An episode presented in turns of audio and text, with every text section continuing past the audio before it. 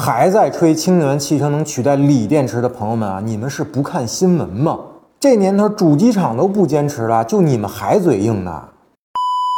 我发现总有不少人认为氢燃料电池才是未来新能源汽车的终极答案啊，而锂电池呢只不过是一个过渡方案。那今天呢就给这些朋友泼个凉水，咱们聊聊氢燃料电池的局限性。如果从工作原理上看啊，氢燃料电池可以看似是非常完美的啊。那工作原理呢本质上就是电解水的逆反应，氢和氧反应产生电力驱动车辆行驶。那唯一的排放呢就是无毒无害的水，那续航里程很远，又不受温度影响，加氢速度还挺快，那综合看起来呢肯定要比锂电池强多了。但为什么只有少数的汽车厂商选择了这条技术路线呢？那大多数厂商还是选择了锂电池。这就要说说氢的物理特性了。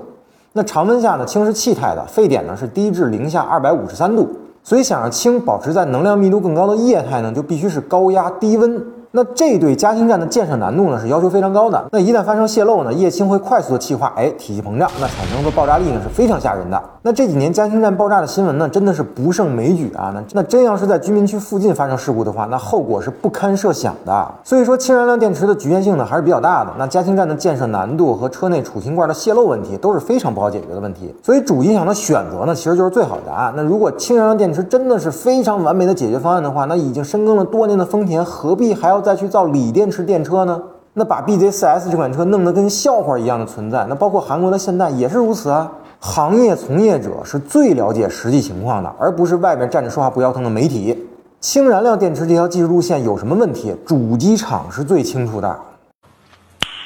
Nice。 那我想有人说了，那氢燃料电池这条技术路线就真的一无是处吗？其实也不尽然啊，虽然不适合私家车使用，但反而特别适合商用车使用。这就很类似于这个天然气汽车的现状啊，那比如城市内运营的物流卡车或者公交车，那这些车呢基本上是固定路线的，那每次开出去呢，续航只要够回到营运基地附近的加氢站就好了，所以不需要城市里面大规模的去建设加氢站，从而避开居民区发生事故的风险。那并且相关公司呢可以每天对车辆的储氢罐呢进行一个安全检查，确保没有意外发生，而这些呢对于私家车来说是难上加难的。所以我们还是一直倡导理念啊，那技术本身呢是没有对错的，只有合适不合适。那不管氢燃料电池还是锂电池啊，都有自己的优点和缺点，我们没有必要捧一个贬一个，适合自己的就是最好的。好了，那本期节目呢咱们先聊到这儿，同意呢您点个赞，不同意呢咱们评论区里继续讨论。